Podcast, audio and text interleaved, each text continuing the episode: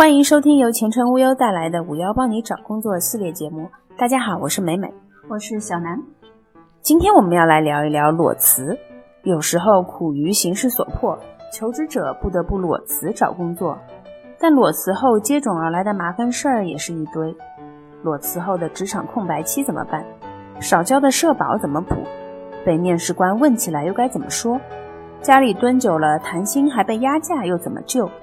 总之，裸辞那会儿的爽快劲儿会一点点被消磨掉，最后剩下的就是沮丧和无望。前程无忧的小编们用了1个月的时间，收集了各行各业的职场人士在裸辞后的困惑。接下来大家可以对号入座一下。误入裸辞坑，哪有后悔药？网友月寒，我刚离职就感觉好迷茫，本来在一家公司好好的上着班，结果有家公司给了我面试机会，又发了 offer， 我果断辞掉了之前的工作，入职了。上了几天班就发觉，同事们实在太难相处了，现在就想走人。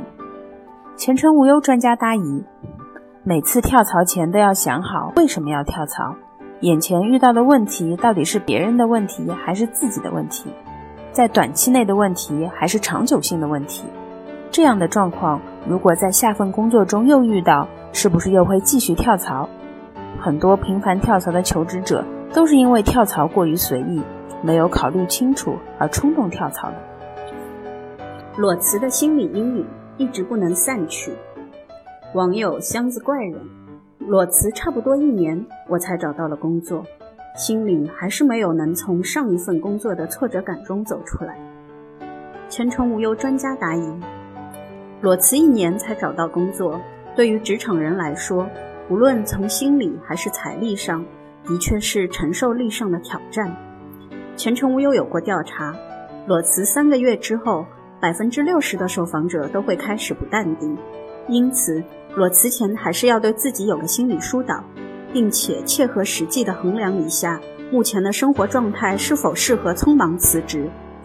首先，根据前程无忧曾经做过的裸辞准备金的调查，在2、3线城市里，要为裸辞准备至少3到6个月的工资，而在1线城市更要为裸辞准备上1年的工资。其次，在心理上，你要明了可能一时半会儿不会立即找到合适的工作，并且要对自己在这个空档期该做些什么有个大致的规划。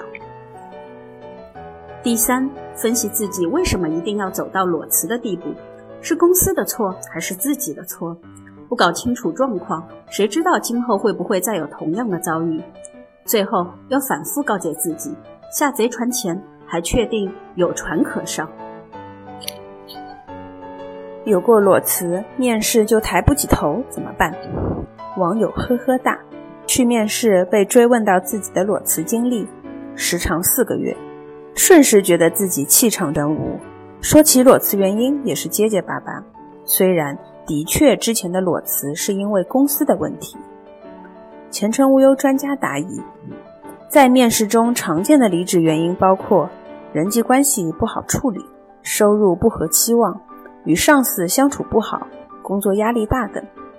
但从企业招聘方来看，这些原因或多或少包含了求职者本身的问题，可能影响将来的工作发展，比如和同事及客户的人际关系、薪水问题、不能承受压力等等。尽量采用与工作能力关系不大、能为人所理解的离职原因，比如为了更好的职业发展，上班太远影响工作，需要充电，想休个假，或者是生病等等。但是我们不建议在面试时撒谎，回答理由是需要有技巧的。同样是因为路程远，不得已才考虑换工作，你可以说，如果公司离家近，可以让工作起来更有精力、更有效率，即使是要读书进修也方便。这样一来，面试官会觉得你是一个有上进心的求职者。最后给大家总结一下：1. 诚信是首要原则。前程无忧以面试官问你裸辞原因，你会如实相告吗为主题做了调查。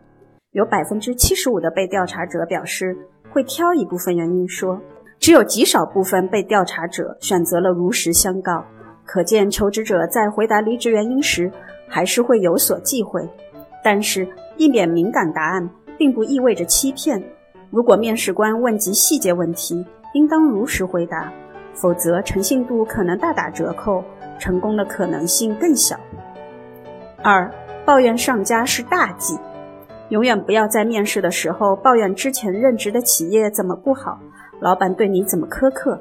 首先，面试官与你非亲非故，即使你说的是事实，听到对方耳朵里也是打折的，况且他也不感兴趣。其次，过多的抱怨会使面试官觉得当你再次离职后，你也同样会在其他公司面前说他们公司的不好。本期节目到此结束，感谢收听，我们下期节目再见。